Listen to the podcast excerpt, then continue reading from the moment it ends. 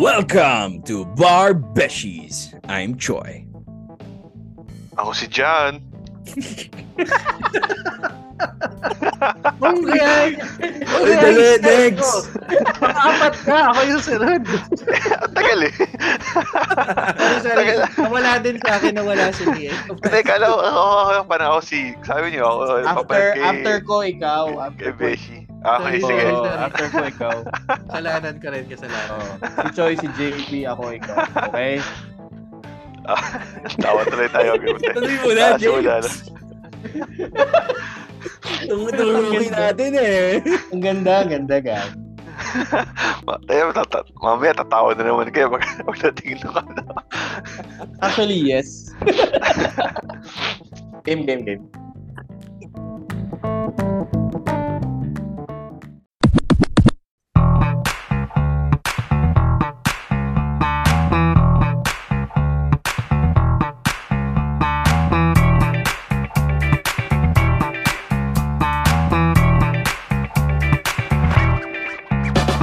Welcome to Bar Beshies. I'm Choi.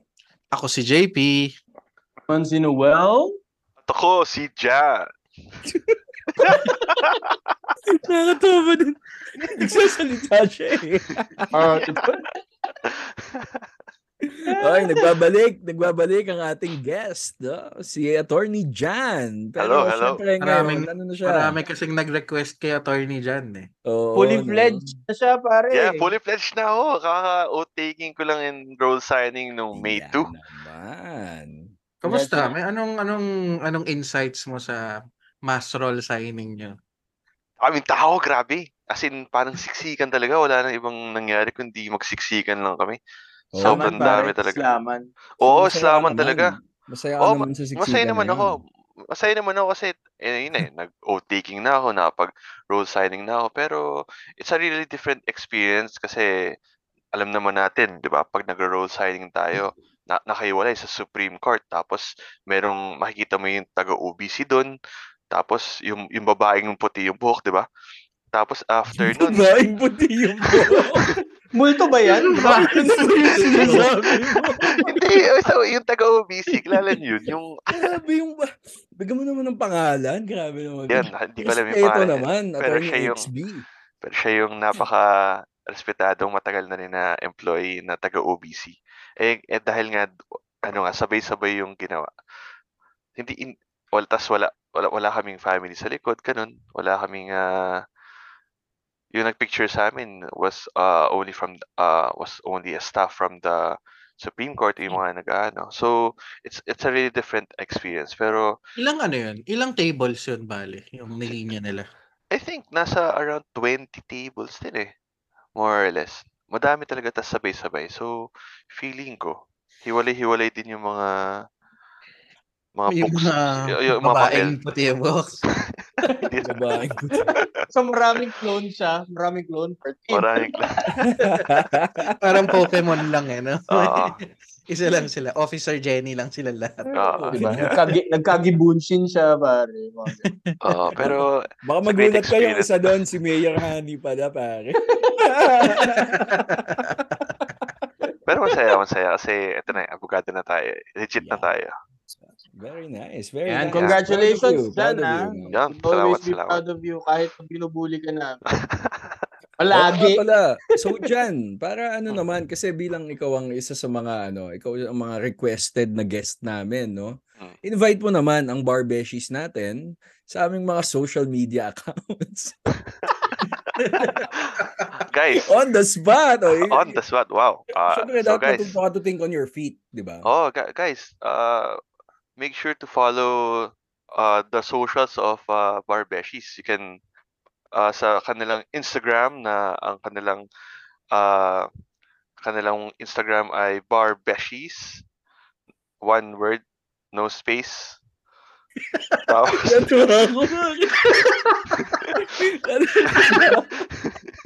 tapos meron din Facebook, Bar Beshies. Hanapin nyo rin at huwag nyo kalimutan ang laging pinapaalala ni Attorney Choi na ang hashtag Bar Beshies. Yan.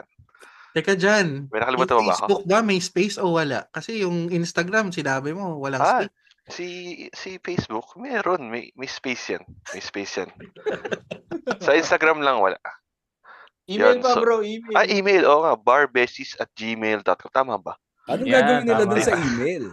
Ay, sa email. Mag-email kayo, send doon. Siyempre, mag-send kayo ng mga gusto, ng mga, kunyari, gusto niya maglabas ng sama ng loob. Gusto nilang tungkol sa araw nyo, o kaya hindi nyo alam kung anong gagawin sa buhay nyo dahil naglo-law school kayo or dahil gusto nyo ba talaga mag-law school at nangangamba ba kayo, ayan, mag-message kayo. Feel free to message the messenger, IG, saka email. May sasagot dyan 24/7. Joke lang, hindi 24/7. Pero may sasagot dyan. Parang kang nag-a-advertise nung ano, oh, nung galing. Whiskey ni Dolphy eh. Galing. Banayad, no? Banayad ni whiskey. Oh. Galing nandyan ah. Diyan ba din sa Spotify? Ay, sa Spotify, yun, syempre. Oh. Lalo na sa Spotify. Ang i-follow nyo, tama ba? If pina-follow ba yung Spotify? Ay, hindi.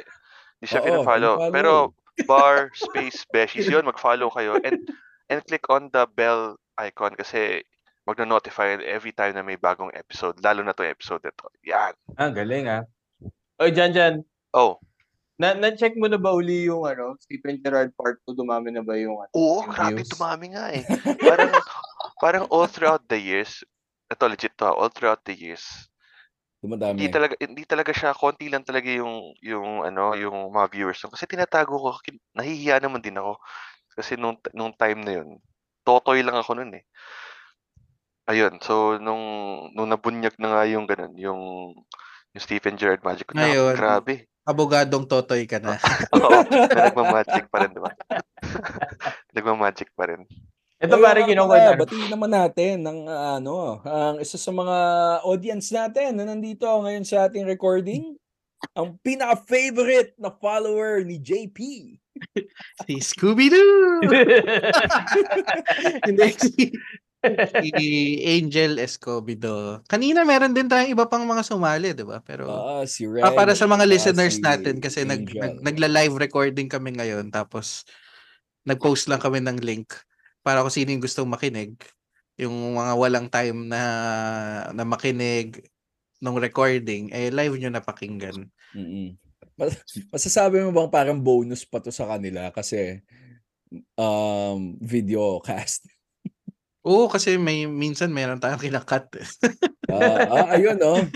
Ito si Scoobs yung laging sumusunod sa mga threats, no, yung laging sumasagot sa mga threats ni Noel. So ito siguro, no, nag-iipon siya ng good juju. So yan, nagbigay siya sa chat, iwas on deck. Siniguro na niya na mapapakinggan niya yung episode by listening in live. Ginawa niya. So anong threat mo dito, Noel? Huh? Anong threat mo? Wala ka pang threat sa mga listeners natin ngayon. Ano ba magandang threat? Para sa mga nakikinig sa amin, kung hindi mo i-share to sa future, palaging pangit ang kilay mo. Yan. Okay? Okay? Ha? Kung hindi mo to i-share sa future, pagbabae lang yan.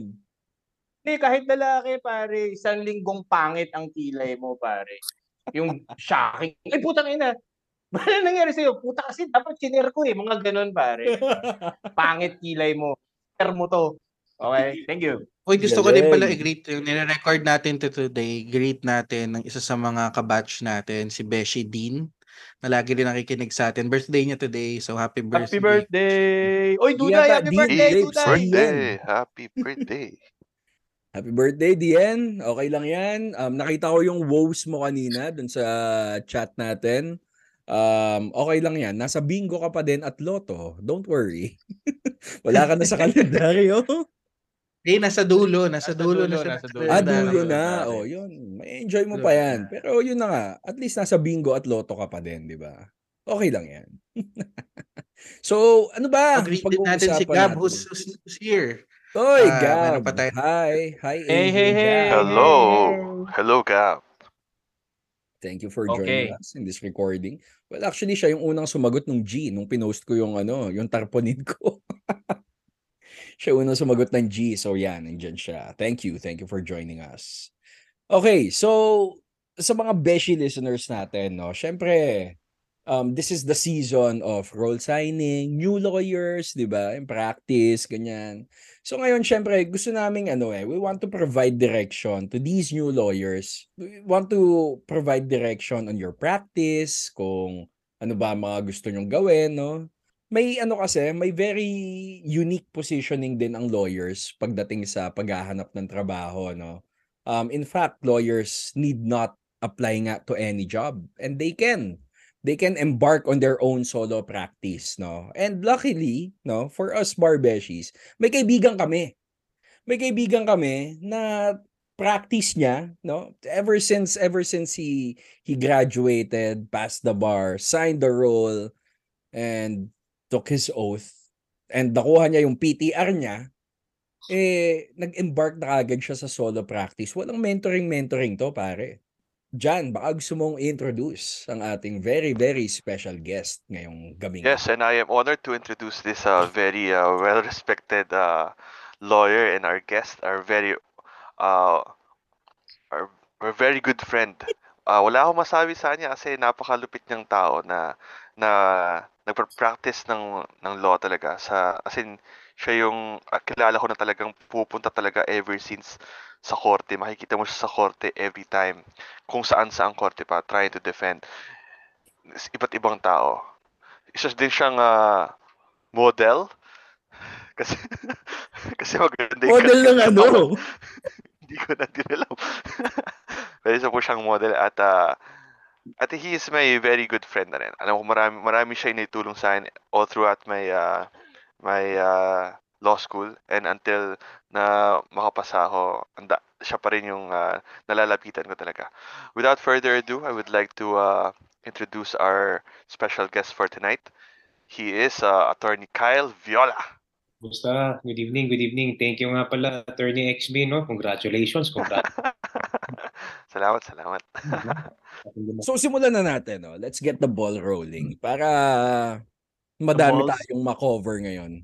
Ito kasi si Attorney Kyle, no, gusto ko lang din dagdagan yung sinabi ni Jan kanina. Kasi when I was starting out, si Kyle 1 year in practice na, and ayun na nga, hindi siya namasukan kahit sino. He embarked on in practice all on his own, 'di ba? Tapos siya yung actually nag-introduce din sa akin sa litigation, eh. Never kong nakita yung sarili ko na maging litigation lawyer. But with the guidance of Attorney Kyle, dun sa short stint ko in solo practice, medyo madami akong na-experience. Kumbaga, may dinala niya pa ako sa isang lugar na tinatawag naming Lions Den. But we'll get to that later. So, Attorney Kyle, can you give us a short introduction lang sa sa legal practice mo? Without further ado. Pero honest, hindi ko alam kung saan magsisimula, no? Pero sa pagpasa mo ng bar. Pagpasa ng bar. Actually, no, wala naman talaga akong balak mag-private practice, no? Ang pangarap ko talaga maging piskal. Tatay ko kasi dati naging piskal bago siya maging judge, no? Lumaki pa ako sa korte ng tatay ko. Naalala ko pa, nung piskal pa siya. Sabi ko, gusto ko maging ganun. Pero technically, no, napaka-clueless ko about how it is outside of law school. Basta yun lang gusto ko. So, sabi ko sa tatay ko, Dad, magpapawa ko, no? Sabi yung gagawin mo dun. Ulot ako. Ganyan nga magsalita, airpot mo, eh, no? Gusto ko maging piskal. Piskal ako ng 12 years. Ganun, ganyan. Sabi ko, syempre, gusto ko magpawa kasi nandun talaga, eh. Yun talaga yung sasadsarin ka talaga. Araw-araw yun talaga trabaho mo. Katabi mo si piskal. Nasa harap niyo si judge. For the longest time, talagang kahit nung pumapasok pa tayo, litigation na talaga ang gusto mong pasukin. Yun lang naman, pare, ang nakikita ko, no? Actually, dati, sabi ko, ang pangarap ko sana, a lofty job, nasa kumpanya. During that time, alam mo, hindi naman sa pagiging makamundo, no? my priority was, aside from being a lawyer, is just to make a living, no? So, yun lang talaga ang aking priority. So, yun talaga gusto ko dati. Aircon, pagpasok mo, lutong ng kwelyo mo, paglabas mo, lutong pa rin ng kwelyo mo kasi malamig sa office. Oo nga pala, fashionista ka nga rin pala, pare. So, ngayon, ayun nga, paalam nga ako sa tatay ko. Sabi niya, disapprove siya. Sabi ko, bakit ka nagdi-disapprove? Eh, fiscal ka dati. Sabi niya, oo, sige. May posisyon ka. May posisyon sa gobyerno. Nagagawa mo gusto mo. Ang problema dito, kahit na meron kang posisyon sa gobyerno, meron ka pa rin amo. Tapos ka pa din. Same time, sabi niya, I hope the viewers don't mind, no? But somehow this is reality, no? Minsan kasi sa gobyerno, lalo na sa mga ganitong klaseng trabaho, pag sinabi ng boss mo, talon, sasabihin mo, gaano po kataas. Kahit sasalto ka, kahit medyo madedelikado ka, kailangan mo talagang pumirma, kahit na labag sa loob mo, kahit na alam mong medyo tagilid. So, yun yung advice sa akin ng tatay ko. Sabi niya, sabi ko sa kanya, anong gusto mong gawin ko? Eh, sinabi ko rin sa kanya na meron akong ano, maglo-law firm ako. Maraming mga law offices dyan sa Makati na pwede ko naman pasukan. Sabi niya, anong gagawin mo dyan? Associate. Huwag na, ano ka, aso na, shit pa. Sabi, tarantado to ha.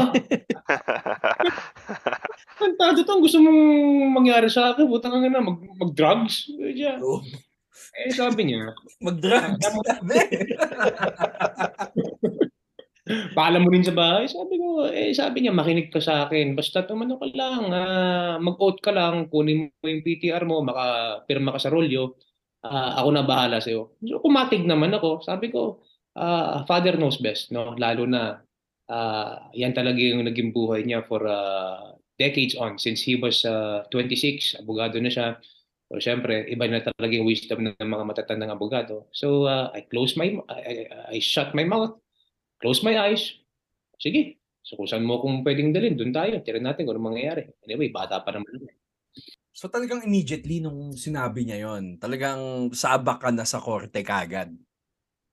Pare, lalo ko ng tao dito. Pagkatapos kung nating kumuha ng ano, pagkatapos kung makapirma ng rolyo, pagkatapos kung makapagbayad ng PTR, pagkatapos kung magkaroon ng card, siguro mga 1 week, puta, pinadala ako sa Bataan, pare. Ang ginawa mo doon? Puta, hearing na. Oo. Oh. Sabi ko, binigyan ako ng, ano, ng kaso. Okay, hearing na. Drugs. Puta, nga kung dito. Shit, okay lang yan. Oh. Sabi niya, hindi porket abogado ka na, eh abogado ka na. Lalaglag kita sa bulkan. Tira natin kung mabubuhay ka. So talagang ano, no? Kumbaga, experience ka agad. So, sinalang ka na kagad para ma-experience. Kumbaga sa deep end kagad ng swimming pool, no? From how was that, ano? How was that first trial experience 1 week after getting all the requirements? Actually, siyempre kabado. Pero courage lang talaga. Kasi kailangan nating tanggapin sa... Ito yung natutunan ko, kapatid, no? Kahit gaano ka pakatandang abogado, kahit ikaw pinakamagaling na abogado, dahil sa nature ng ating trabaho is very adversarial, merong mananalo, merong matatalo, mapapahiya ka. Kahit ikaw pa pinakamagaling. So ngayon, ang mindset ko noon, rock and roll. Let's go, rock and roll. Hindi naman ako papatayin dito eh. Kung mapagalitan man ako, kung mapahiya man ako, at least I learned my lesson. Magandang mindset naman yan, no?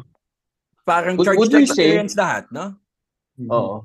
Would you say, Kyle, na ano ilang taon ka ng abogado ka?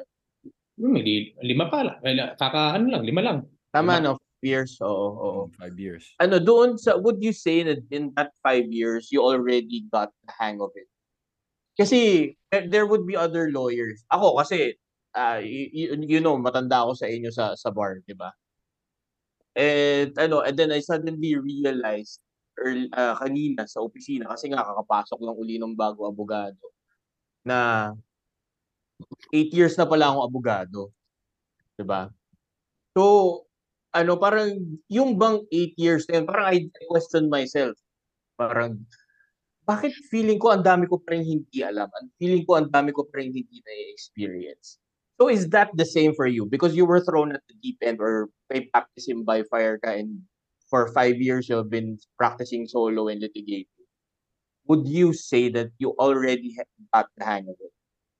Well, I would say na, of course, ako aaminin ko, I will never get the hang of it. Why? Never, talaga. Kasi bawat kaso iba-iba eh. Bawat kaso ibang circumstances eh. Bawat kaso iba-iba ang procedural and substantial history niya, no?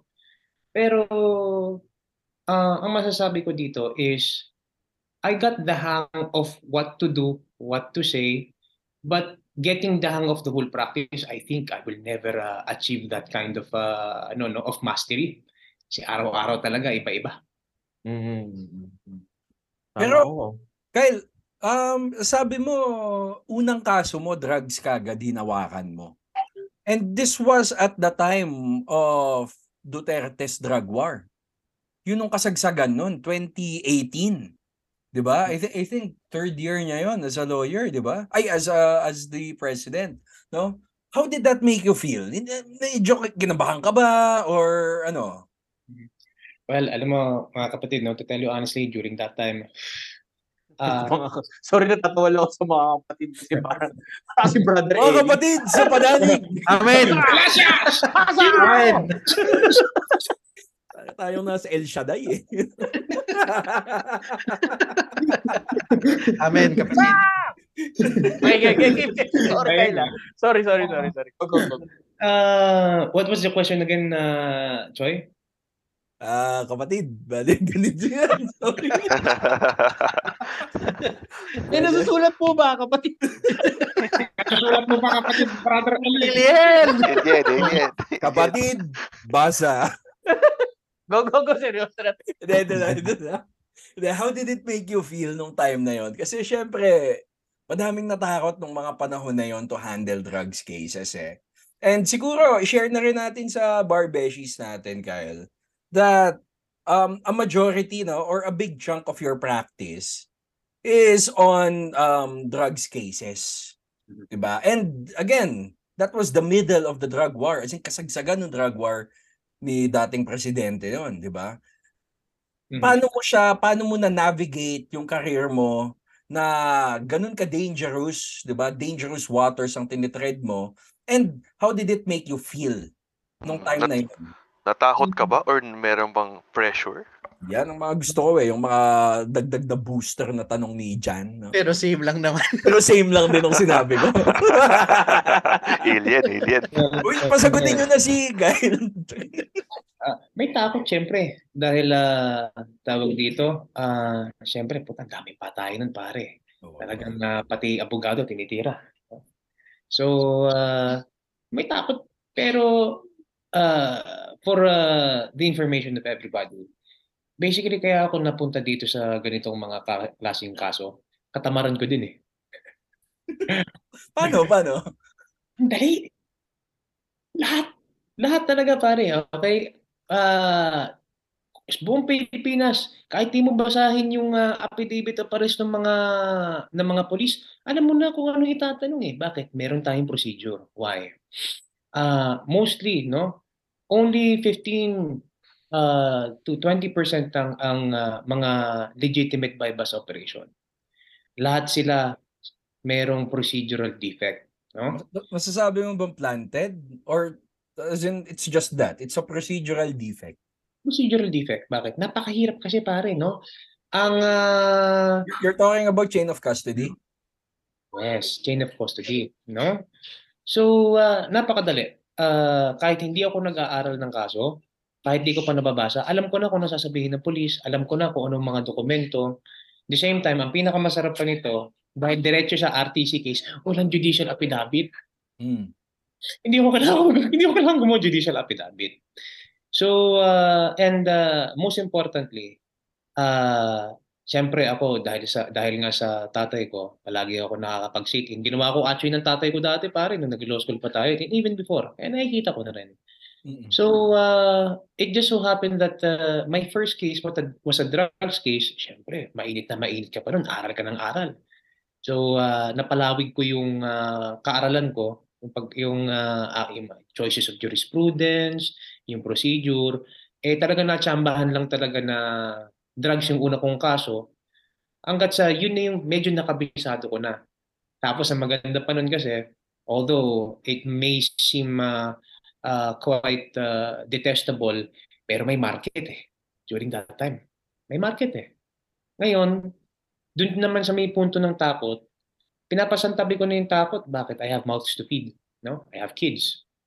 So basically, that's my driving force. Kaya ako nakapasok nun. At the same time, yun nga, dahil nga madali. Para sa akin lang, no? Para sa akin lang, medyo mas nadadalian ako. So basically, ganun. Wow. Pero aside from drugs cases ba, may mga iba ka ding ano? Mga civil cases ba, mahawa ka din? Property cases. Yan ang dalawa kong specialization. Well, I try to like somehow specialize on those kinds of cases. Property and not only in drugs but criminal cases. Mm. Okay. Oh, Kyle, may tanong ako. So you're talking about your drugs cases, no? Has it ever affected you na parang, teka, baka yung image na napoproduce ko as a lawyer is parating, alam mo ko, majority ba ng mga kaso na hinahandle mo parating defendant, 'di ba? Hindi ka ba na-bother ever na in your 5 years of practice na parang puro ganun eh. Syempre, yung ibang mga tao, those who are sensitive about it, parang sasabihin, bakit mo tinutulungan yung mga taong yan? Ano naman yan? Mga kriminal yan. May mga ganong thinking talaga eh. Well, sa akin, no? First, on that first question, no? Anong tingin ng mga tao? Pare, to tell you honestly, wala akong pakialam. For as long as I can provide, for as long as I keep my integrity while doing my job, okay na ako. Kahit ako na pinakabobong abogado sa buong mundo, okay lang. For as long as I know that I'm doing my best for my clients and for my family, for myself, okay na ako dun. Which at the end of the day, parang yun din naman yung gusto ko marinig, no? Which at the end of the day, duty natin yun as a lawyer. Mm-hmm. And also, no? Palagi yan. Kunyari, merong magsasabi, hindi ka ba, naaasiwa. Dahil mga drugs cases, yung mga ganun. Well, simple answer, no? Alam naman natin, general answer, there is a presumption of innocence, no? Kung meron mang kasalanan yung tao, kailangan patunayan yun sa paglilitis. So, tingnan natin, kung makonvict o di makonvict. Kung ma-acquit, ibig sabihin, nagsalita ang ebidensya. Mm-hmm. Let us not prejudge. Well, yes, of course, as lawyers naman, di ba? Yun naman din talaga trabaho natin. You have to prove the innocence or prove the guilt of your client, no? So, tama naman, no? Inline naman yun. Sorry, medyo si Jan kasi kanina na spotlight, eh. Naka-on kasi yung camera ni Attorney Jan. Ay, naiyak ako. Tapos nagulat ako kasi habang nagsasalita ako, biglang si Jan na yung nasa screen. Tapos ganun lang ako. Nakangiti-ngiti lang ako. Anyway, pero may tanong din ako kay Hindi, huwag ka magtatanong. Joke lang ko. Sige, para talaga to sa'yo, Jan, tong episode. Oo, okay. Yun nga. Attorney Kyle, ano ba? Doon ba sa, di ba, yun nga, nag-handle ka ng maraming drugs cases, di ba? So, sa tingin mo ba, doon sa practice mo na parang there's a defect in the law or there's a problem that, that the law, that the Congress should fix, di ba? Okay, do I have the floor sa Senator?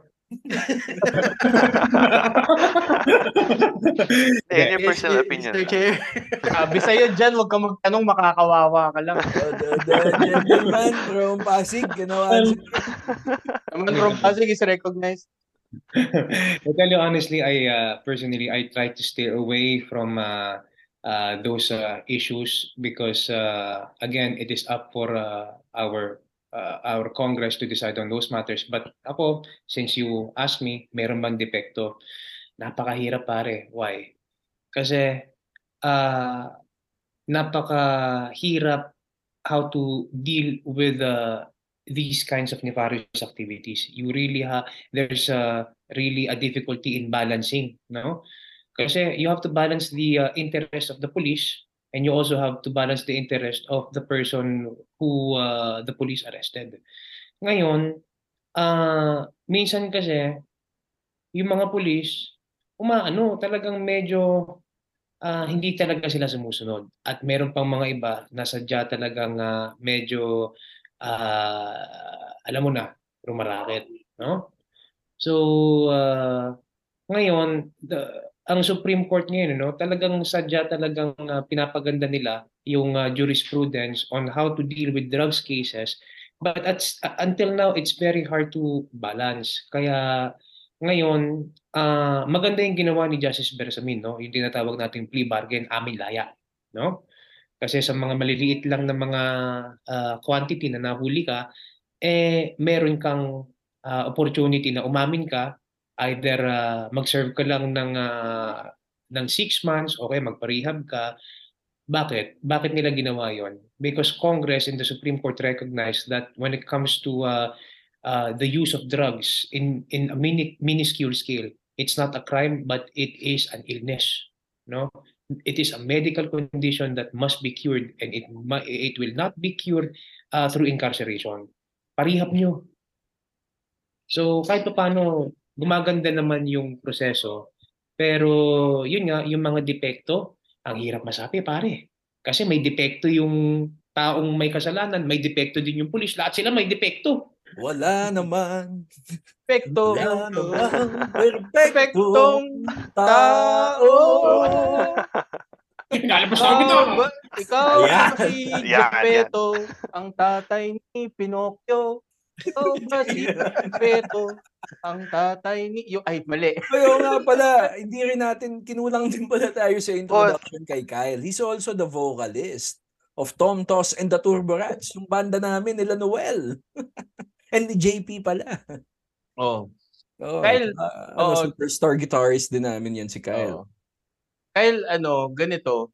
Hindi ko alam kung natanong kanina ni Choi, kasi you said that there are times or you are expecting na na maaring dumating or lumapag sa table mo ang isang kaso na hindi ayon sa prinsipyo mo or kumbaga hindi ka agree. Dumating na ba yung panahon na yun? Or and if dumating na, how did you deal with it? Well, actually, iisa lang kaso. Alam naman natin, nung panahon ni Presidente Duterte, maliban dyan sa mga drug bar, pogo, di ba? Kasi magkakadikit yan eh. Okay? Drugs, proliferation of drugs, lahat yan talagang minsan dala-dala ng mga banyaga, no? So, aside from drugs cases, na-linya rin ako sa mga pogo. So, there was a time na dyan sa may, sa Laguna, I think that was a year and a half ago, may mga nahuli na kidnap for ransom group na mga Chinese, no? Ang problema, may patay, no? Tsaka may mga witness, no? So nung binasa ko yung yung records na binigay sa akin ng mga in-check, sabi ko, positive ba tong mga to? Eh syempre hindi naman namin yung mga in-check. Hindi, attorney. Chinese naman, tol. Chinese. Wala ka man dito. Chinese, no? Sige, go. Nung binasa ko yung records, sabi ko, medyo positive to medyo positive. Inisip ko. Tapos pinuntahan ko yung mga tao sa sa CIDG diyan sa sa Biñan, no? Nakita ko, pare, putya, alam ko eh. Alam kong mga tirador talaga eh. So, kisa ko dito. Hindi lang sa hindi lang sa takot ma-involve sa mga ganung tao, no? Pero sabi ko, may namatay, pare. As in, you know them directly, yung namatay? Hindi naman. Pero may or you were being asked to represent the accused? Yung mga akusado. Okay? Mga so how did you deal with it? Sabi ko sa mga kliyente kong Chinese, you better look for another lawyer. Tinanong niya ako kung bakit. Bakit, attorney? May budget to. May budget to. Sabi ko na lang, mukhang positive, pare. Sabi ko, mukhang positive, boss. Hanggang doon na lang ako. Sabi ko, mukhang positive. Sabi ko, hahanap na lang silang ibang abogado. They keep on pressing me. Sige na, attorney. Name your price. Name your price. Sabi ko, hahanap na lang silang ibang abogado. Total, may pao naman kung sakasakali, eh. No? Mm. Yun ang sinabi ko sa kanila. Hindi mo naman... Hindi mo naman sinabi na ano, isang Porsche yung bayad sa'yo, gano'n. Hindi mo. Doon tayo sa mga property cases yan. Yeah. Uy, Kyle, oo nga pala. Oo, baka lang kasi ano, no? Baka interesado din malaman ng mga beshies natin. Yung startup mo as a solo practitioner, how did it go? 'Di ba kasi sabi mo kanina kumuha ng PTR, tapos pinayuhan ka na. Pero to actually set up a practice, how did that go? Like, ano yan? Bili kang printer? Yung Paano nagkaroon ng Viola Law Office? Okay, ganito. Nakuha ko na yung aking acceptance fee. Hindi man ganun kalaki yan, pare. Siyempre, bago pa lang ako. I'll make do with what's offered to me, no? So kinuha ko, bili akong printer, yung Shangri-La, bili akong papel, no? Tapos yung alala ko po siya, during that time wala ako sariling laptop eh. Hiniram ko yung lumang gaming laptop ng utol ko. Sobrang laki na walang baterya. So doon muna nagsimula and syempre napakahirap pare dahil ang hirap sa private practice. Kapag solo practice ka, wala kang kinsenas at renta. Ay, right. So, oo. Lincoln lawyer ka nun, tol eh. Yun pagkakaalala ko sa'yo nun eh. Nako-compare kita dun sa Lincoln lawyer kasi you work in your car, di ba? Your office was your car when you didn't have the home office yet. Di ba? Coffee shop lang tayo nagmi-meeting ng clients nun eh. Up until now, ito nga dito, itong kotse ko, may stapler ako na malaki, meron ako mga extra, may mga office supplies din dyan, no? Yun nga, ang mahirap kasi dito is wala kang kinsena sa 30. Kumbaga sa Muruami, walang kakain hanggat walang nahuhuling isda. Nice reference! Nice reference! So I guess marami ka nahuhuling isda. Well, nung una pare, siyempre hindi. Kasi bagito pa lang ako eh. Although okay. Nagkaroon ba ng time na na-zero ka? Sobra pare. Ang buwan? Hindi lang buwan pa. Siguro may mga 4 na buwan yun na itlog. At lahat ng mga private practitioner, mga solo practitioner, and even law firms, no? Nakaka-experience sila ng ganito. Matumal. Sobrang tumal. Kaya nakakanginig sa buto. Kaya, yun nga, mahirap talaga, lalo na kung sakasakali may scarcity ng client. So, ang gagawin mo ngayon is, para malanding mo lang, bababaan mo yung presyo mo para lang makalandi. No? So, yun yung medyo mahirap na sitwasyon. Pero ako, ang ginawa ko nun, basta kahit lang. Look straight. No? And to tell you honestly, the lawyering is the easy part for me, no? Personally for me, the lawyering is the easy part. The hardest thing is client management. Bakit? Kasi yung mga tao, maliban sa legal na problema nila, tali yan sa problema nilang personal eh. Diba? May emotional factor. Yun yung nakaka-drain talaga. So, yun sa una pare, syempre mahirap. So, biling printer, lakad dyan, lakad doon, meeting dyan, meeting doon. Merong mga nabobola kaya kahit pa paano ito pa nga pala just for everybody's information, no? Kapag solo prac ka, hindi ka lang abogado, dapat salesman ka din. You need to sell your service. Tunay yan. Pare ano eh. Pasok yung branding eh, no? Oh. Actually Kyle, parang biglang kasi nakikinig ko kanina ng podcast, yung Flagrant nila nila Andrew Schultz. Tapos guest nila si Jokoy. Tapos yung kinukwento mo ngayon, it's the grind eh. 'Di ba? Yung bukod-bukod sa pagiging abogado mo nga, kailangan mong ibenta 'yung sarili mo, kailangan para may pagka-salesman ka nga. Pero aside from that, hindi mo naman ma-attain yung gusto mong ma-attain kung yung pagbenta mo ay hindi palagi. Diba? So dapat tuloy-tuloy, diba? Hindi ano, Noel? Hindi palagi? Malakana ka. Pag minsan-minsan mo lang siya binibenta. Parang gano'n. Parang ulan. Oo, parang ulan. Diba yung ano, you put yourself out there. You say na, ano, hindi na, not to the point that you are ambulance chasing. Yeah. Diba? So, ano yung grind talaga eh. So, kung ano man, hindi ito kaiba sa ibang mga profession na maaari kang maging self-employed eh. Diba? Katulad ka na tinuro sa atin sa law school, hindi mo naman mauubos lahat ng kaso mo kung hindi mo babasahin. Parang ganun lang din. It would stay with you even after the bar exams na kailangan mo yung push, kailangan mo yung grit, kumbaga. So yun, prime example, Kyle, pucha pare, 4 na bola, itlog. Ang hirap nun bro, di ba? Ang hirap nun. 4 na pare, pero alam mo kahit pa paano, no? Meron akong naging I wouldn't say technique, pero naging ugali. Pinagbabawal na technique, man. naging ugali ko na nakatulong sa aking practice. Kasi ako, inomi, no? Kung saan ako makakatulong. Hmm. So, ang ginagawa ko, kapag meron tumawag, hindi muna cha-charge. Hindi muna ako mag-cha-charge talaga. Tumawag sa akin, sige po, ano po bang problema nyo?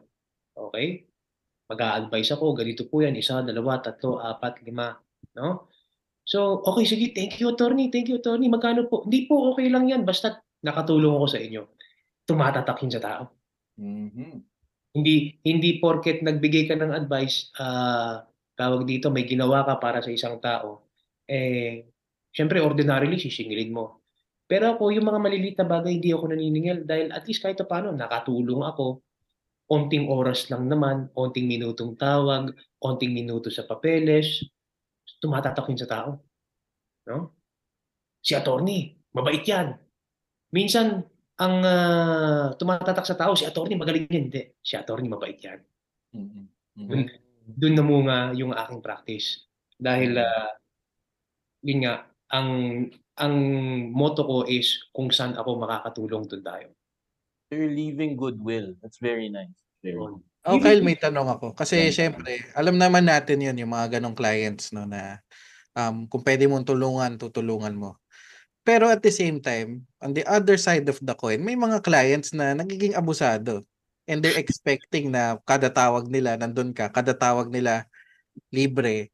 Or kasama na dun sa original na binayad sa'yo. And I think napapag-usapan natin to once in a while bilang ikaw yung solo practitioner at sa'yo kami pupunta.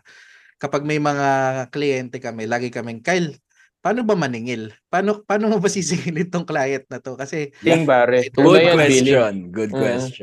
question. And to tell you honestly, I really do not have an answer to that why. Problema ko yun hanggang ngayon, pare. Maningil? Okay lang eh. Ako para sa akin lang, no? Madali lang maningil eh. Pero minsan inaano ko. Dito, dinedelay ko. Kasi ay, pagdating sa trabaho, walang problema. Pero yung maniningil ka na, medyo iifi ako minsan eh. Well, that's something personal to me. Hmm. Pero yun nga, that is now my advice to everybody, no? When you render service, huwag ka mahihiya maningil. And ako, I'm still learning to imbibe that kind of principle. Diba? A fair day's wage for a fair day's labor. So, yun lang. You just have to balance things out. No? Tapos, kung may hangganan, yun ang maganda. May hangganan ang kabaitan. Na up until now, I'm still trying to learn it. Mm. Mm-hmm. Very nice Tola. Napakaganda ng mga na-share mo. No? Pero ito, 5 years ka ng abogado, Kyle. Never kang nag-consider kasi parang hanggang ngayon ba wala kang staff? Everything you do by yourself. Ngayon medyo umano na, meron na akong isang messenger, pagkatapos yung pinsan ko na nasa law school, siya yung ginagawa kong offsite secretary. So kahit pa paano okay naman, pero pare pinsan napakahirap talaga. Kasi ito lang lahat eh. Yung grind talaga, no? Not just the lawyering but the legwork, no? Pati kasi notaryo, ay dati Kyle, 'di ba? Pati notaryo, tayo nagbabanotaryo, tayo nag-stapler, tayo gumagawa lahat eh. Kasi ako personally, no, no? Ako kaya ko namang kumuha no ng sarili kong mga staff. And mamaya i-share ko rin sa inyo kasi ngayon nagpartner ako ngayon kay Puyat kay Attorney Kare, no? Oh, meron ating kaibigan si Hil Puyat. Si Attorney Kare, no? Si Attorney Puyat. Nung nagbukas ang aming opisina sa Makati, diyan sa Ligaspi ng December. Ang problema, saktong-sakto, doon naman siya na-appoint sa isang GOCC. So ako, hinatak niya ako. So nasa GOCC kami ngayon, maliban dito sa aking practice. So hindi rin naman napaandar yung opisina. Andun yung opisina, may mga printer na, lahat na nandun na. Hindi naman namin napupuntahan kasi nabusy nga dito sa isa naming racket. Pupuntahan namin ni JP. Saan sa Legazpi yung opisina nyo? Sa Colonial. Saan? Sa Colonial, sa tapat ng AIM. Ah, oy na, oy prime location 'yun pare ko. Napakaganda ng may-ari. Si tropa bro, sila may-ari ng building, libre oh. Buti bakit hindi? Sold ka doon ha, no? Ang ganda. Kyle, may tanong pala ako. Bilang syempre ang dami mo nang nahawakan na kaso, 'di ba? And I'm sure lahat ng 'yan may kanya-kanyang istorya. Pero ano yung isa sa mga kaso na nahawakan mo? Na talagang kumbaga very proud ka. Very proud ka sa kaso na to. Kumbaga sobrang proud mo na i-post mo siya sa Facebook. Ganun. Yung talaga proudest moment mo in the legal practice. One of which is yung medyo yung not only financially fulfilling, no? Okay. Pero professionally fulfilling, spiritually fulfilling. Nung na-acquit ko yung isang murder case laban sa isang nanay, no? She was in prison for 12 years, no? Itago na lang natin siya sa pangalang si Ate Jess. So, basically the story is napagbintangan siyang pinatay niya yung kanyang father-in-law, no? But in reality, siya yung nag-rescue, siya yung nagdala sa ospital, no? Ang problema is nagalit yung mother-in-law, no?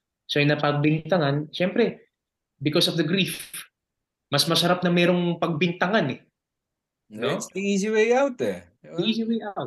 Sana pagbintangan, ang problema dito ay mga kapitbahay, hindi ko ba alam kung bakit tumistigo para sa complainant, para sa nanay. So, the problem now is, hindi ko rin alam, no? Because pumasok na ako dito nung kakatapos lang ng prosecution's presentation of evidence. Inabot ang prosecution's presentation ng mga 9 years. Hindi ko rin alam kung bakit. Teka, tapos siya, detained siya doon sa 9 years. Detained. Mayor na nga si Jess doon sa women's So, yun nga, I defended it in as much as I can.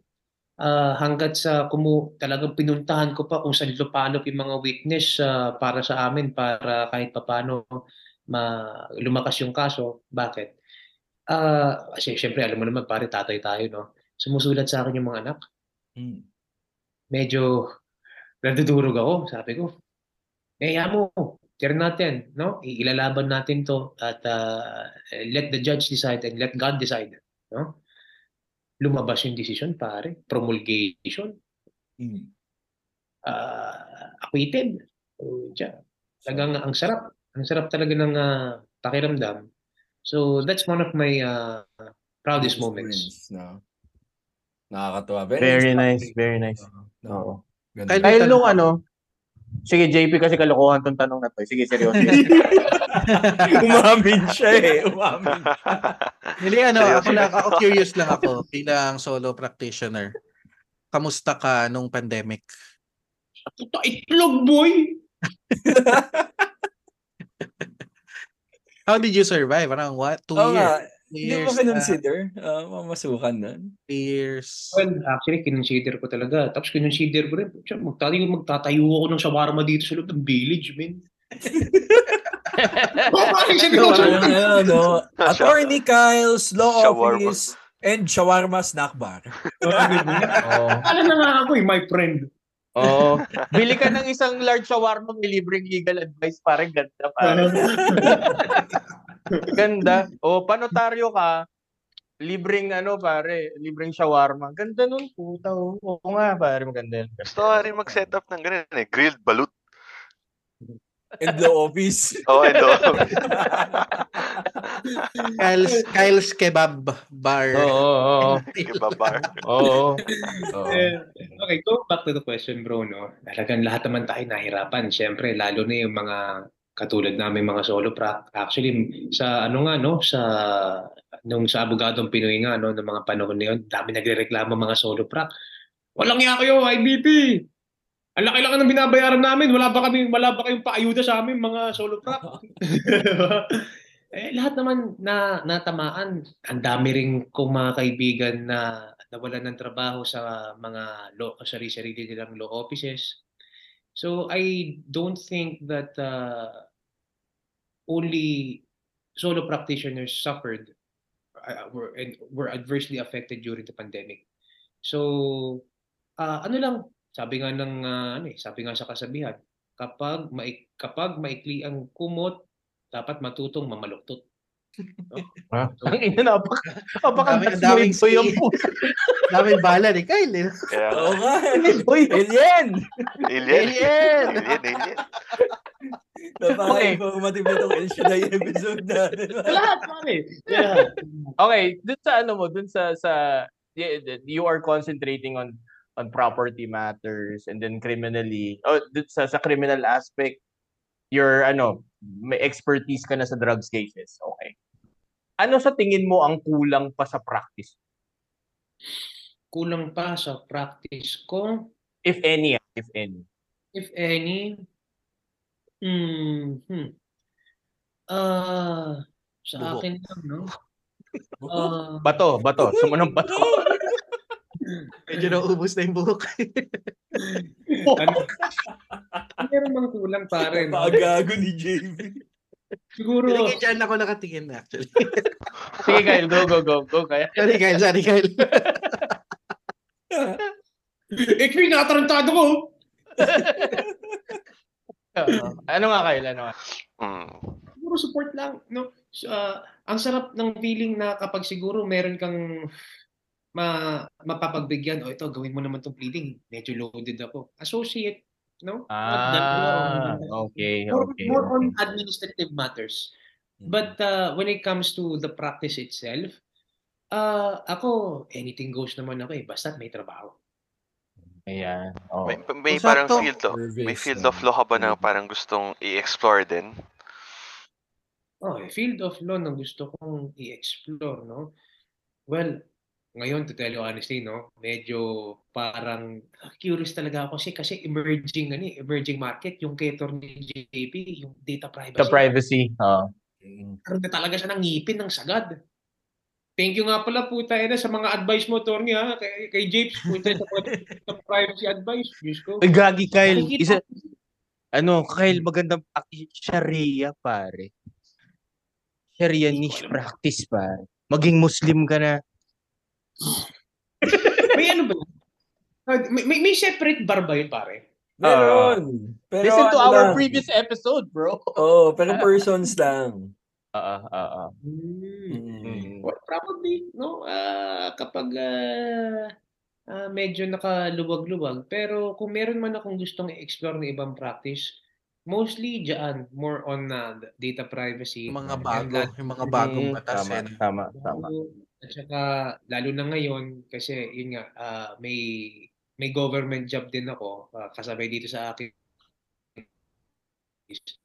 More on procurement, no? And how the national government works, no? So, yun, medyo nabubugbog ako ngayon sa procurement law. Kaya tawag ako ng tawag minsan kay Noel. Sorry to lang. Okay lang. Oo. Oh, sige. Kyle, dahil pinaunlakan mo kami at ang wish mo ay magkaroon ng associate, ito na si Jan. Yeah. Piratahin mo na yan.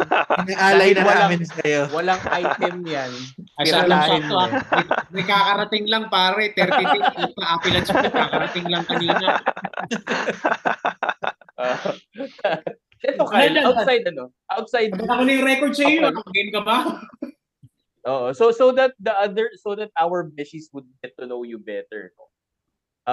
Kasi alam na namin na maganda yung ano mo yung disposition mo sa solo practice. Hindi siya pangit. Okay na that if a new lawyer would try, kaya niya, 'di ba? Kaya ng isang bagong abogado. So alam na namin 'yan, alam din namin ng multi-instrumentalist ka, kumakanta ka, pamilyado, mukhang kumpleto sa buhay. Outside of the law, ano naman ang gusto mong mangyari pa sa buhay mo ba? Well, ako pare, no? Kaya ako nagagawa lahat to. Kaya ako kahit pa paano, kaya kong lunukin lahat itong mga ginagawa ko. Uy, lumulunok ko pala. Lahat? Pati naman! Ganyan talaga episode ko, magburo na laki tayo eh. No?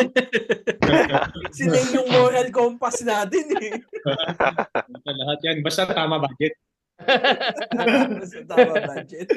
Well, yun nga, driven ako ng mga ano, no? Driven ako sa pamilya ko. So I just focus on my kids, no? Pero sa lahat ng mga bagong abogado ngayon na gusto mag-try mag-private practice, kayang-kaya. Although syempre mahirap, wala namang bagay na mahirap sa mundo eh. Pero ang may advice ko sa kanila is tapang. Yun lang. Tapang lang.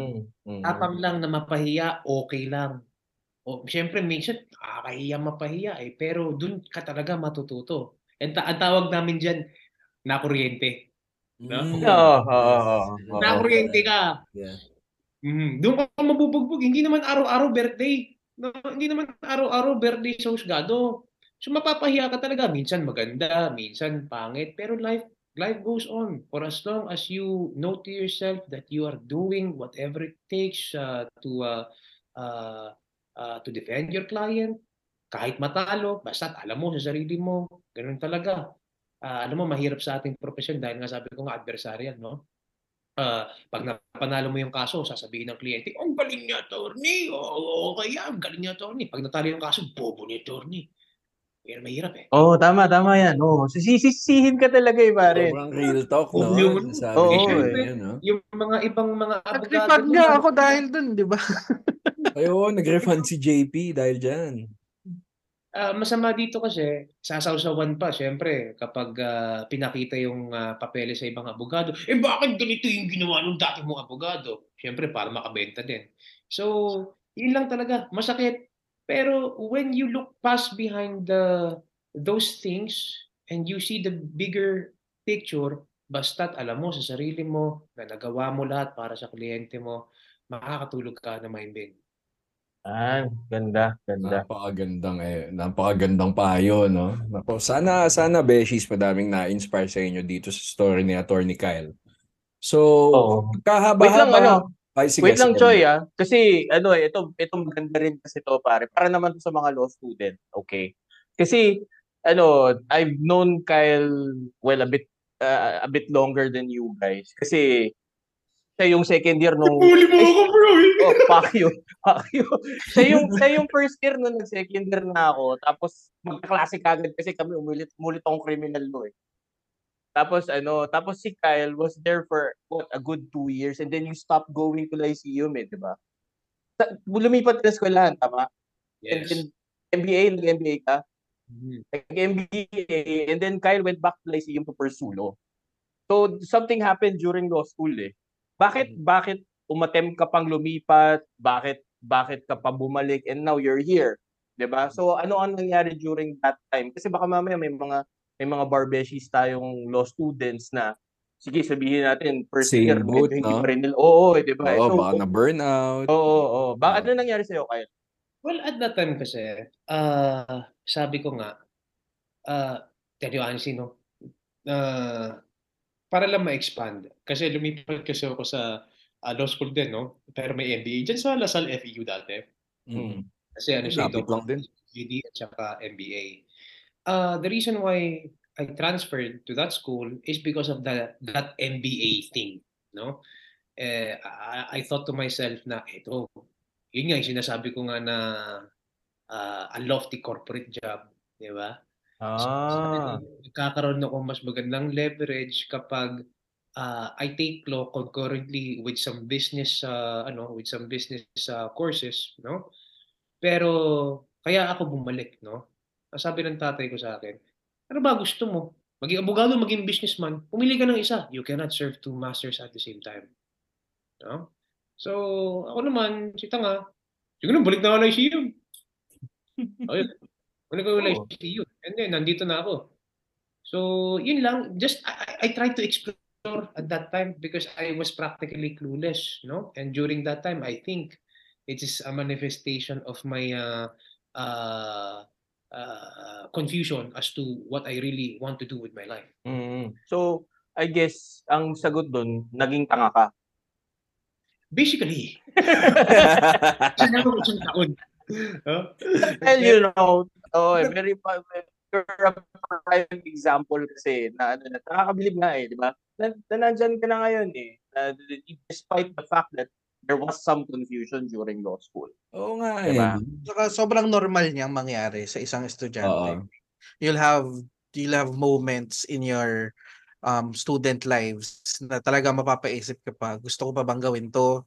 Itutuloy ko ba? Worth it ba? And nakakatuwa lang isipin na, you know, right now, if you look back from a decade ago, parang ito na yun eh. Ito yung pinagtrabahuhan mo. Yung confusion mo, ito yung result ng decision na ginawa mo a decade ago. You go back to school o kaya you decided to go to law school. So eventually talaga malalaman mo kung tama yung decision mo or hindi, or kung hindi man or better yet makukuha mo kung ano yung mga tinanim mo. Nakakatuwa na ano eh, si Kyle parang polarizing nangyari sa kanya. When he was still studying, he was confused as to where to go. But finally, when he became a lawyer, nag-isang direction lang siya eh. One direction lang yung pinuntahan niya. Na talagang yun na. Hindi na uubos ang book sa one direction. Confusion yung sinasabi ko, tapos one direction. Oh, galing. Pero yun, di ba? Hindi niya alam kung saan niya gusto pumunta nung nag-aaral pa siya. Then finally, nung naging abogado siya, from the get-go, alam niya na agad kung saan siya didiretso. Anong path ang gusto niya gawin.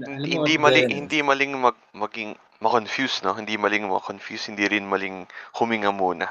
Yeah. Salamat talaga dyan sa mga valuable inputs mo na nasabi na namin earlier. Oo. Alam niyo, no? Dyan, kaya ka talaga nandito eh, para probe-rating ka lang talaga. Probe-rating. Emphasize. Yes. Para sa mga mga tol, no? Para sa mga ating mga law students, no, just a piece of advice. This has really benefited me. Katulad ng nangyari sa akin, alam mo pare, kung wala kayo dyan, pare, wala naman ako dito eh. Alam mo, you choose your friends, no? You choose the friends that you will go to war with. Kasi hindi ka niyan iiwanan, hindi kayo magbabasagan. Diba? Kasi yun ang aking personal experience, no? If it wasn't for my friends, I would not be here. So humiram ako ng tapang sa mga tropa ko kasi alam ko, pag napahiya ako, okay lang, may tatawa sa akin. Alam mo, patulad natin dati, pagkatapos ng klase, saan tayo diretso? Diyan, sa watering hole natin, dito sa Jolians, no? Masarap na meron kang support system na kahit anong mangyari, mapahiya, maganda, pangit ang araw, basta't meron kang mga tropa na kasabay mo araw-araw sa gera, mas magandang sumabak sa gera. Napakaganda. Ano, no? Ganda nun, bro. Oo, saka, ayun din eh, parang magbe-benefit din kayo sabay-sabay. Kasi for example, yun nga, sabi ni Kyle, di ba? Kanina nagpapasalamat siya sa akin for those times that I can help him with some cases na hindi niya master. And tayo rin, di ba? In between us, minsan may times na tatawag ako kay Choi, tatawag ako kay Kyle, paano ba tong kasong to, paano ko i-handle. So magsisimula yan lahat sa law school. And yung relationship nyo na yun, and madadala nyo yan sa practice kasi magba-branch out kayo. And you'll be able to give opportunities to each and every one of your friends and be able to help each other during your law career. Tama. Napakasaya. Jan, gusto mong bang i-emphasize yung point ko? Ikaw dyan, ba? May gusto ka ding i-share. Yung ano kasi, alam mo yun, yung friends talaga yung pinaka-importante talaga sa law school. Hindi aral.